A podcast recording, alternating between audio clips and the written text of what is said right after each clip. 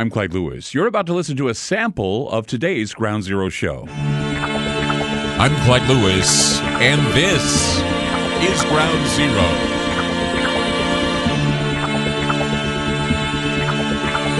The number is to call tonight 503 225 0860. That's 503 225 0860. Heard from coast to coast, around the world, and on terrestrial radio stations across the country. We are broadcasting live. In some cases, we're broadcast pre recorded, but uh, we do have places you can listen to live from 7 to 10 p.m., Monday through Friday. Aftermath.fm, which is a free affiliate online, and also TalkStreamLive.com, which uh, actually finds all the radio stations, most of the radio stations that are this program in its entirety at the time, and uh, they actually uh, put a link there for you. It's like a directory for Ground Zero. You just check us out by going to TalkStreamLive.com. Just click on a link, and you'll be able to hear the program, and also Aftermath.fm.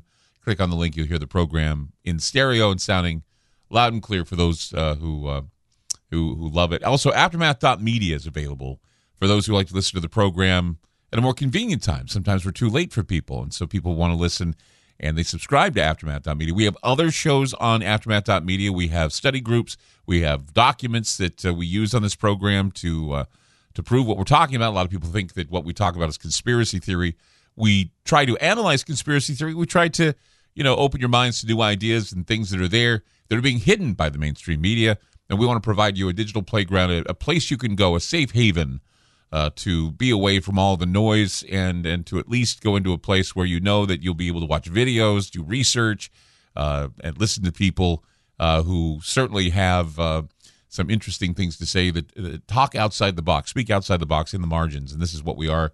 This is what we do at Ground Zero. We're unique in that respect, and we're hoping that you find that uniqueness uh, important in that you subscribe to Aftermath.media. That's Aftermath.media. Just type it into your computer and uh, you'll be sure and uh, subscribe. We really appreciate those who have re-enrolled also, and thank you for that because we are coming upon a year, maybe a little over a year that we've had Aftermath Media, and uh, there's good reason. Uh, I mean, for those of you that um, for those of you that are wondering where I've been the past few days, I was in Cambria, California. Uh, beautiful place. I was. I, I, never knew Cambria existed. It's like this uh, hidden place that uh, certainly has beautiful beaches and uh, beautiful forests. It remains spring there year round. Temperatures are, you know, fool you. They could get up to the 70s or 80s, and then night gets down super cool, about 52 degrees. Um, so I was in Cambria, California, attending the United We Stand gathering of about 300 or more people. And we were there to discuss meaningful activism beyond that of political rallying and backbiting. I mean, there were no uh, actually, I didn't see really a political agenda at the gathering. In fact, many of the people that were there came from all walks of life, including various tribal leaders who also had things to say about the various indigenous people. They're also behind the scenes concerned with how our nation is being led down the path to destruction. It, it, it's too bad, though, that I, I, wasn't available for some of the discussions because a lot of people uh, found out if they were attending or if they were you know listening on the internet or watching that I suffered a bit of a heat stroke, which is unbelievable because it was about 70 degrees outside. But uh, the doctor that was on site said that I never really fully recovered from the heat wave we had here in Portland, and so my electrolyte balances were off a bit, and that getting into the sun and not finding a place to cool off, you know, put me in this position where my body was weak and I was feeling kind of sick, and and so I managed to give a speech. I did it, you know because I, I, wanted to, you know, I want to be able to to say what I wanted to say and uh, I was ma- I, I, managed to get my strength back. I went back to the hotel, got some sleep, felt a little better. I did a few interviews, uh, one that will be airing on PBS, from what I understand, and uh, they were asking me questions about what we needed to do to change the direction of the country and protect it from tyrannical global interests. But you know, even though I was a speaker there and I was you know contributing to you know what the people were hearing, I learned a lot of things at the conference and and that a lot of things that I've learned I already knew uh, in some respects, but there were other things I found out that were confidential, given to me in confidentiality, and and it just hardens my resolve as to what I'm doing with my show, what I'm doing with Aftermath.media, and and why we exist in the first place, and what our programming is is unique in a sense that many people, I was very surprised at how many people there knew of the show and understood what we were trying to do. And and and remarkably enough, there were many people who uh, they didn't necessarily tell me their political affiliations, but they said that it was interesting that a lot of their friends who are of different political affiliations and different ideas and different walks of life listen to Ground Zero, and they listen to it because they feel that we give them a balanced view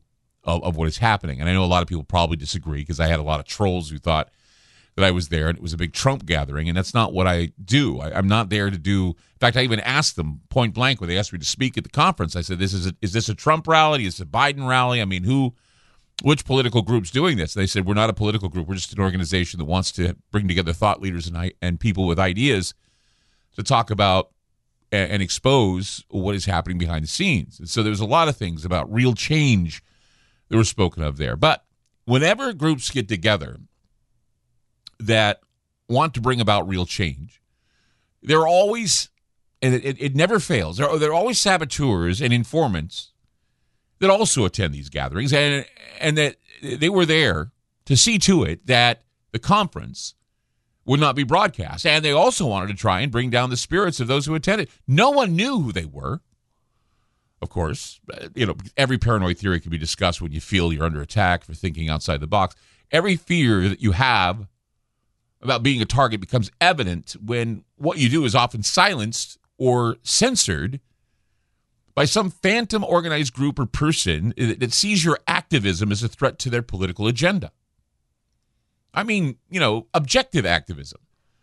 The idea that we see both sides that need help rather than just sticking to one agenda or one side or sitting in the echo chamber thinking that our the, the, the stuff we, we produce at our south end doesn't stink. It, it's it's you know, when I lived in Buenos Aires during the final days of the Dirty War, I realized a very valuable thing, and that is paranoid fantasies eventually become reality.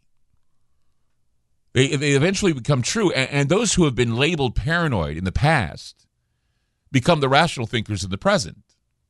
And, and I've heard, I've, I've seen this meme going around the internet, you know, this meme that says, you know, when is a conspiracy theorist right? Well, check in six months later and you'll find out. It's it's basically this is how crazy things are. Either they exist or they don't exist. And we have a whole group of people to tell you what is a hoax, a whole group of people that'll tell you what is real, what is fact, what is not. And then a whole other group of people that are saying, well, wait a minute, I don't see it that way. Okay? So when do we have to say to ourselves that all this paranoia and all this conspiracy theory is, is, is nothing more than heightened awareness? There are still exceptions, of course, to all this metaphysical rationale I'm, I'm putting out here tonight. The exceptions are proving now to be deadly for the scapegoat that winds up with a loaded gun in his mouth, waiting for his head to be aerated by someone whose paranoia becomes the driving force for their survival. A person who believes their theories are true, even when all the evidence proves proves otherwise. I mean, I mean, we we have to understand that a lot of what is covert is not obvious, and in the police state, where we are kind of in this semi it's a weird police state. It's a police state where you know, the state actually is policing people, but the people are policing each other. And they're demanding the police be defunded, but yet we're we're really good at policing each other and turning people into the police in order to, to get punished for something that they they, they haven't done. It, it's all about suspicion. It's it's like we're in this snitch society. We we are providing for the authorities scapegoats. And when you do this, a, a, a, person worries about whether or not they're able to express themselves. Um, there was a uh, a a book. Uh, Alex Carey uh, wrote this uh, about the public relations industry's war on activism, and there were three important developments of great political importance the growth of democracy, the growth of corporate power, and the growth of corporate propaganda as a means of protecting corporate power against democracy. Okay.